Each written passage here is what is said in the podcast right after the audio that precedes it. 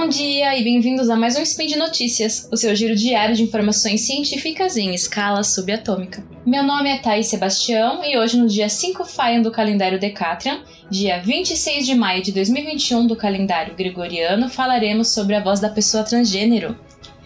Então, para esse programa de hoje teremos quem são pessoas trans, como essa questão da construção de gênero na sociedade, como é a voz dessas pessoas, como é a relação dessas pessoas e como a gente tenta trabalhar e refletir sobre a voz da pessoa trans. Speed Notícias.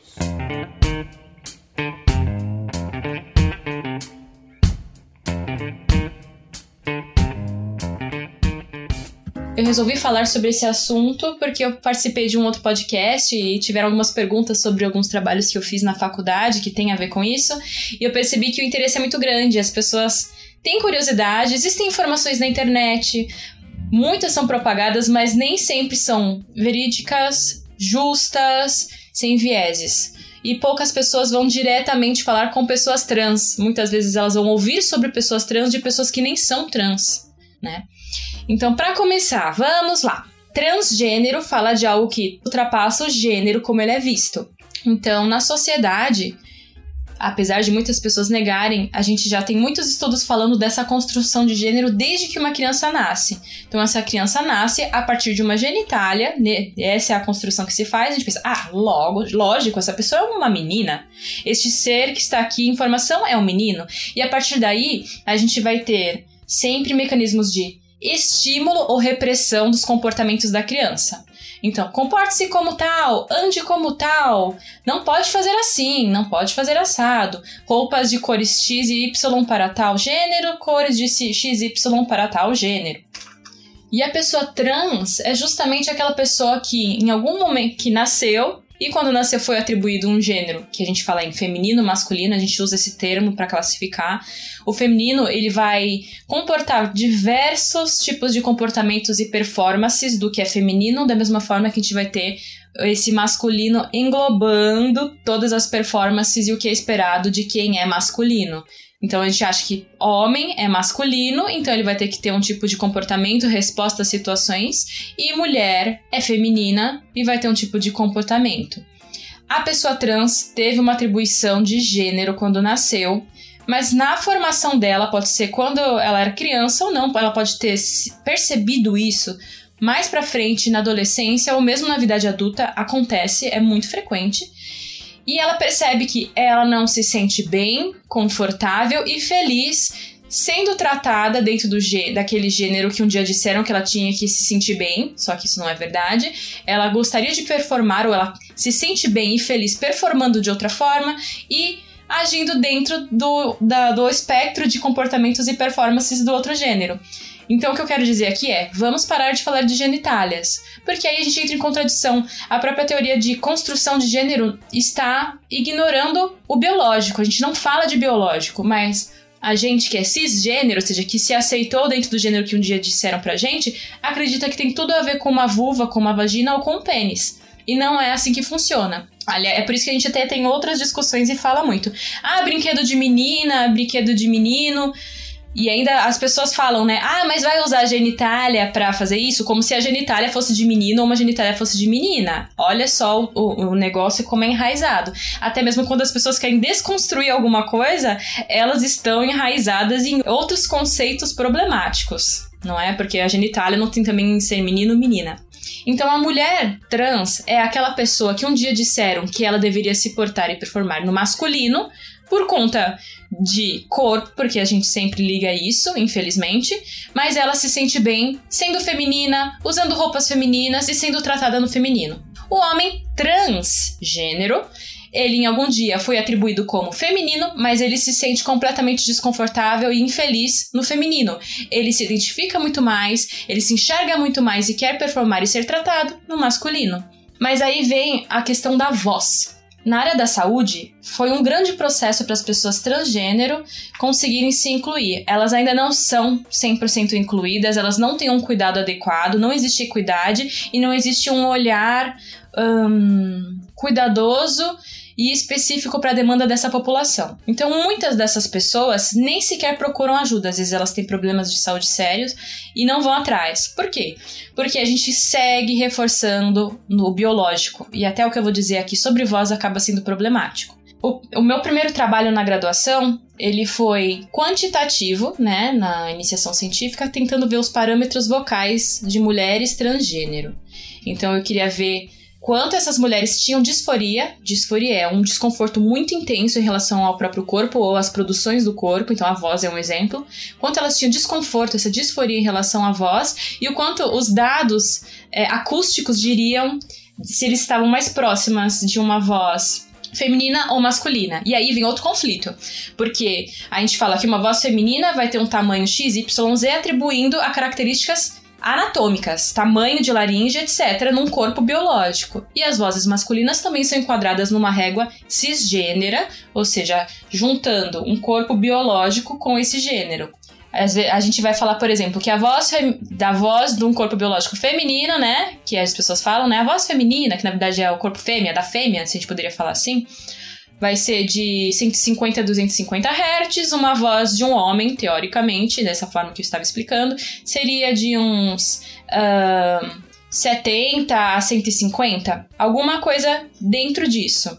Então, muitas mulheres trans chegavam com um conflito porque a voz, ainda mais aquelas mulheres que passaram pela transição, ou seja, de adaptar uh, o seu corpo ao gênero que ela quer performar, como eu comentei, na imagem da feminilidade, e a voz não acompanha necessariamente. Então, o que acontece é, se um homem trans, ele tá fazendo a transição, ele começa a tomar hormônios masculinos, pra, é muito fácil que essa prega vocal ganhe corpo, ela tenha maior peso e a voz fique mais grave, mais grossa. Mas para a mulher trans, quando elas consomem os hormônios femininos, a voz não vai acompanhar, porque o hormônio feminino, esse hormônio não vai fazer alterações da massa da prega vocal o que você ganha, você não perde ali. Então a voz vai se ela for uma voz mais grave, vai continuar sendo uma voz grave. E muitas dessas moças vêm para terapia vocal para tentar fazer uma, um ajuste de forma que elas se sintam mais confortáveis e representadas pela voz delas. Homens trans não vêm tanto para o trabalho porque eles conseguem uma voz mais grave, mas já existem estudos pontuando que existem desconfortos nessa voz, porque quando o homem ele toma esse hormônio, imagina que você tinha uma flautinha. Você sabe performar muito bem com essa flautinha. Você pode ir pro grave, pro agudo, sabe tocar as músicas que você quiser ali.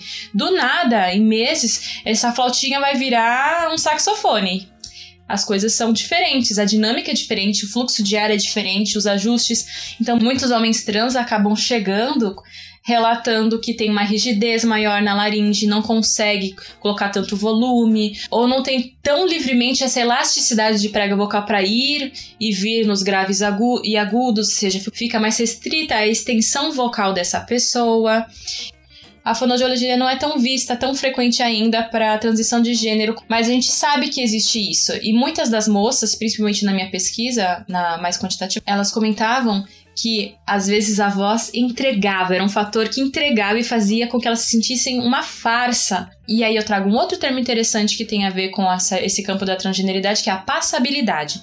Passabilidade é você entrar num ambiente e ninguém nem pensar e questionar se você é mulher ou homem. Olha e aceita. E faz, claro, essa pessoa é um homem. Claro, essa pessoa é uma mulher. Então a passabilidade tem a ver com a pessoa ter todas as características, performar, por exemplo, no feminino e ninguém questionar se ela é feminina ou não. Ela, ela passa e ninguém vai olhar com um olhar estranho. Mas no meu trabalho, a gente vê essas meninas apontando que a passabilidade não necessariamente é algo que elas queiram ter. Elas só não querem ser mortas, espancadas, estupradas ou ridicularizadas por conta da voz.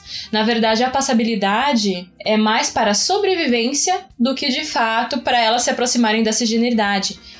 No meu trabalho, eu gostaria de falar também que a, minha, a população que eu entrevistei foram 21 meninas. A maioria delas estavam inseridas em universidade, em mercado de trabalho, muitas delas estavam engajadas no movimento trans. Então, quando você tem todo esse tipo de, de bagagem, a forma de enxergar as coisas é diferente. Elas tinham um olhar crítico em relação à passabilidade, em relação à disforia, mas eu também sei que existem outras que querem, e tudo bem também se elas quiserem. Isso aqui é o mais bonito, a gente saber que tem a liberdade uma das partes mais fortes da pesquisa foi ver essa diversidade, porque tinham meninas que queriam muito ser mais próximo da cisgeneridade, ou seja, desse, desse padrão que a sociedade tem de feminino e masculino. Elas queriam estar mais próximas disso. E outras que falavam: não, eu tenho um pau lindo de mulher linda. Acabou. então a gente vê uma variedade grande em um grupo pequeno. Por isso que eu falo que eu ia falar no geral sobre o que é a população trans, porque uma pessoa não pode representar um grupo todo e eu não estou, não tenho espaço de fala aqui. Estou descrevendo algumas coisas para a gente discutir.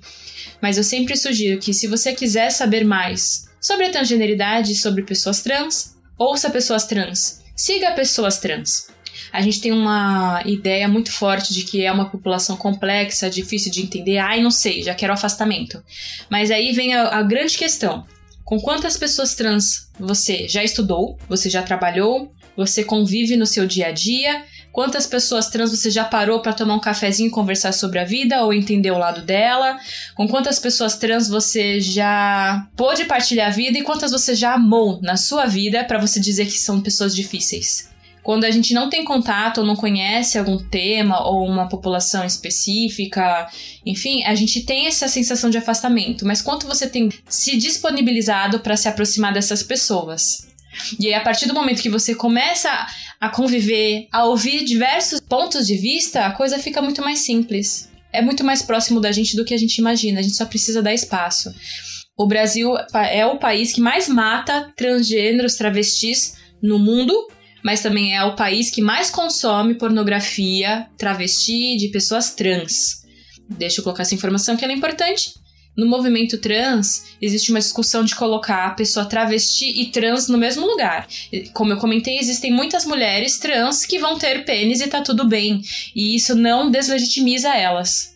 Isso não faz com que elas sejam menos mulheres, porque, como eu já falei muitas vezes, o corpo não tem a ver com o gênero. É uma construção social de performance e de imagem, certo?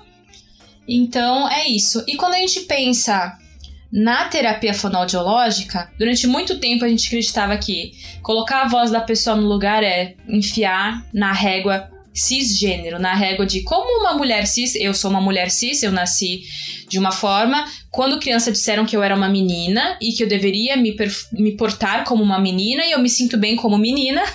Hoje eu, eu posso afirmar que hoje eu me sinto bem como menina porque eu sei que no meu processo de desenvolvimento eu questionei isso, posso colocar. E as pessoas esperam que mulheres trans tenham uma voz parecida com de mulheres como eu. A clínica fonoaudiológica hoje tenta trabalhar com a pessoa trans para que ela consiga ter uma laringe, uma, um corpo saudável, com uma boa resistência, com força suficiente para manter a voz no lugar que ela precisa, e que essa voz e que todos esses ajustes possam significar, representar a imagem que essa pessoa tem de si mesma. Porque a gente sabe que a voz é um cartão de visitas. A voz tem muito a ver com a nossa personalidade, a forma como a gente quer se mostrar para o mundo. E a gente sabe que se eu falo com a com um namorado é muito diferente como eu vou falar com o pai, como é muito diferente como eu vou falar com um cliente. Então, como essa voz me serve nos diferentes momentos da minha vida e nos diferentes grupos sociais e com as pessoas com que eu interajo.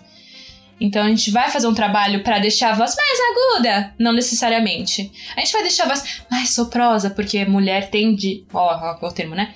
Porque a mulher cis tende a ter uma certa soprosidade às vezes? Talvez. A gente vai trabalhar o vocabulário e a linguagem dessa pessoa, porque homens tendem a usar termos específicos na sociedade cis e mulheres cis vão usar outras uh, outras frases, outros tipos de vocabulário, outro tipo de ênfase prosódia na voz? Isso existe também.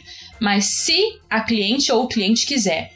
E essa é a riqueza da gente ter diversidade. A diversidade é neuroprotetora. A diversidade permite com que a gente reaprenda e desaprenda muitas coisas constantemente. Então, se a gente se permite falar com pessoas diferentes e a gente aceita e aprende a lidar com as diferenças, o benefício não é só para as outras pessoas, mas para a gente mesmo. E é um dever incluir as pessoas. Todo ser humano merece o mesmo nível de respeito, de dignidade, e a gente está aqui para transformar tabus e questões difíceis em coisas simples e naturais. Natural é a gente aprender, natural é a gente estar aberto e desaprender aquilo que é velho. Então é um prazer estar aqui com vocês. Por hoje é só, eu vou deixar para vocês algum, algumas indicações de Instagram, de pessoas trans, alguns trabalhos que falam sobre a transgeneridade, sobre o gênero, a construção disso. E deixe seu comentário, seu elogio. Se vocês tiverem interesse em mandar mensagem, estou super disponível para conversar com vocês sobre o assunto. E deixem aí a sua declaração de amor ou forma predileta de matar o Tarik. Ó, eu lembro vocês ainda que esse podcast só é possível acontecer por conta do seu apoio do patronato do Secast, no Patreon, no Padrim e no PicPay. Então, um grande abraço e beijo sinestésicos da Fono. Até amanhã!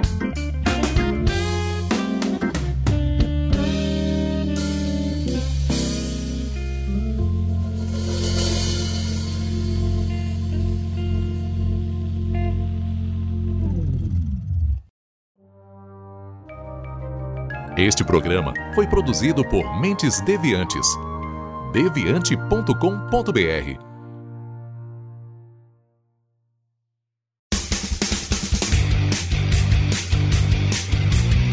Cortes, edição de podcast.